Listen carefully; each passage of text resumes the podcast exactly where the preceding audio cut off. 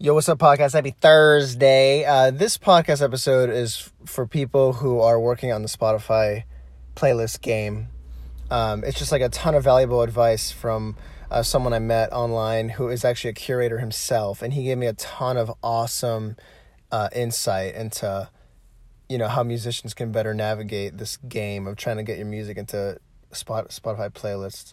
So just to brush up, what I was talking about last week is what you want to do is look at your music, look at your album, or your albums, you know, all, all your songs, and think of different functions that they for playlists that they can be used in. For example, if it's like a chill blues song for whatever, like don't just look for blues playlist. Use for look for like coffee house or relaxing or chill or sad playlist or like feeling depressed playlist or like meditative playlist. You know, like there's all sorts of different ways you can look at your song for like the function. You never know what kind of playlist it could be. It could even be in like a soundtrack playlist, like right? Like so I the Lurker, one of my songs was just placed in a last week it was placed in a, a soundtrack for the show Legion. I don't even seen the goddamn show, but it got placed in it, you know? And I never would have searched for that, you know, and I just I got a tip, you know. I got a I got a tip to look for something like that. So that was cool.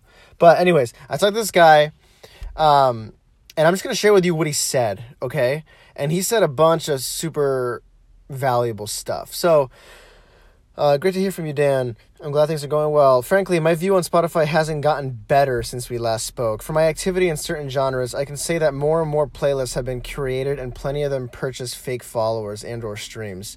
Nowadays, it's almost impossible to grow a playlist in a genuine manner unless one has a huge social media following. However, funneling people from social media accounts towards Spotify playlists has proven to be challenging for even the biggest players out there. Actually, knowing what a playlist is about and pitching your music accordingly is indeed one of the best ways forward, and that's what I was just telling you about.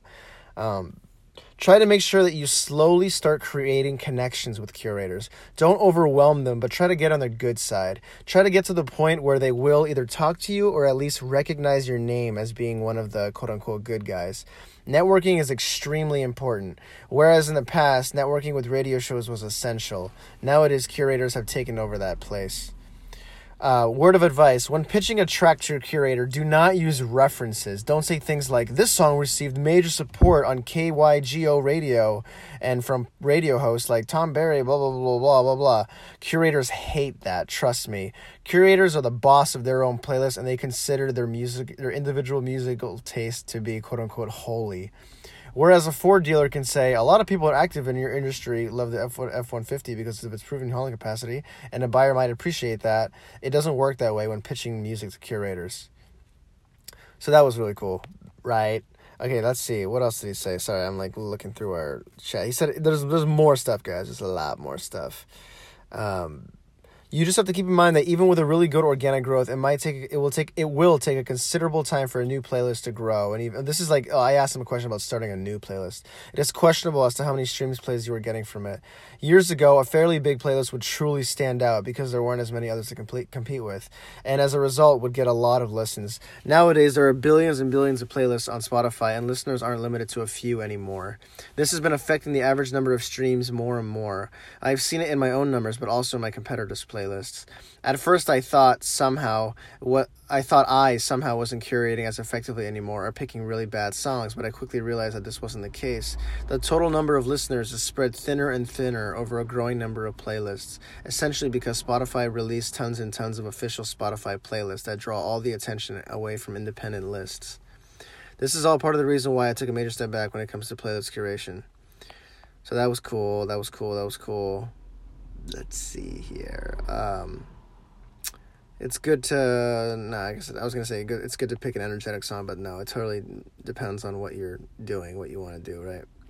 Um, let's see here. There's more, guys. There's even more. Right? There's even more. There's even more. Here we go. Here we go. Okay, watch this. Okay, just hold on with me. All right, hold on, hold on. Just hold on, man.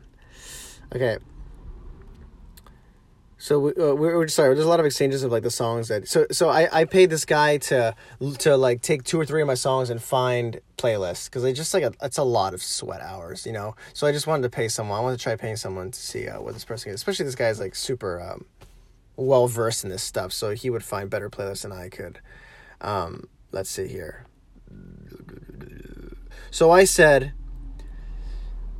I said, I'm trying to think of ways to start developing a relationship with some of these curators. Blah, blah, blah. What would you suggest would be an effective way to steer a curator in the direction of music talking or something other than, hey, here's another song I think you dig? You know what I mean? And he goes, that's a very good question. See, talking from personal experience, I don't like, I don't like chit chat at all. I also am not a fan of any kind of sales pitch. I prefer for people to, this is really good advice, guys. I prefer for people to simply submit their track and be done with it. But what I do appreciate is artists and labels taking extra effort and showing that they understand where I come from.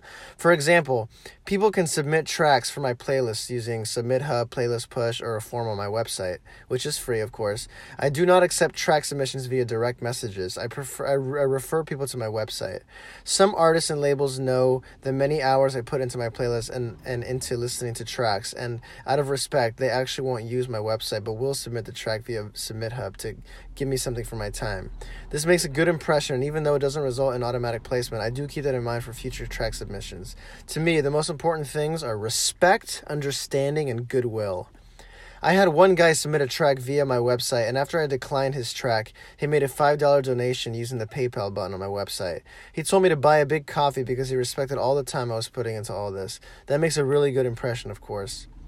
To piggyback off this, reach out to curators and show them that you respect and understand them. Hey, I appreciate you taking the time to listen to my music. For future reference, are you by any chance on Submit Hub? I can imagine you hate getting messages from people, so I could submit a track there, or if you have a website, perhaps. Phrase it according to your liking, but you catch the drift. Um, a few a few things that a lot of other curators seem to share with me. We hate it when an artist or label submits a track and says it got support from blah blah blah radio or NBC. We make up our own mind. We are the boss of our playlist and we will judge. I think I've told you that before. Hello. Get to the point. Don't beat around the bush. We really don't care about your life story and how a track relates to a very important personal event for you. Don't give a long sales pitch. I tell people to usually give me the track link and be done with it. Don't ask us for our feedback. Don't ask, we would love to hear what your thoughts about this track. So smart curators are on websites that pay for our feedback, Submit Hub or Playlist Push, and we don't have very we don't have time to respond to all and every track we get in emails and messages. Our time is super precious. We either like the track or we don't. Don't engage in small talk, chit chat. Again, our time is precious and we know why you want to chit chat with us. You want to become our friend, so we will add your tracks in the future. So when the curator responds, get straight to the point and feel free to tell him, dude, I know you must hate getting tons of messages. I won't waste your waste your precious time. Then link your track and say something like, if you dig it, great. If not, I don't even expect a response.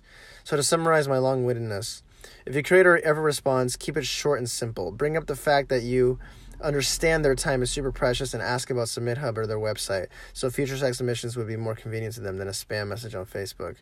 Use that angle. If you talk about anything else, the curator will know that you are just trying to butter them up.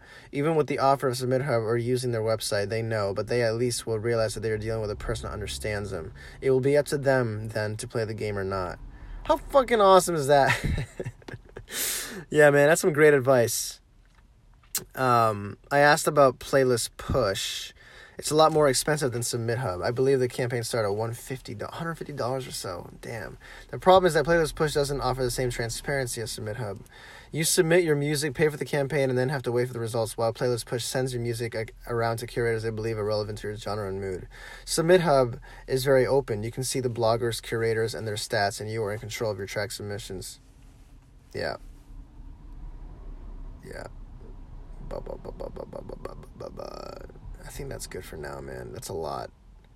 It's great. Great. What do you think? Let me know what you think. That was a lot of good advice that you should run with if you're working on this. Uh, this is going to be a good one for the archives, all right? Peace out, guys. See you guys on Tuesday. Love you all. Have a good weekend. See ya.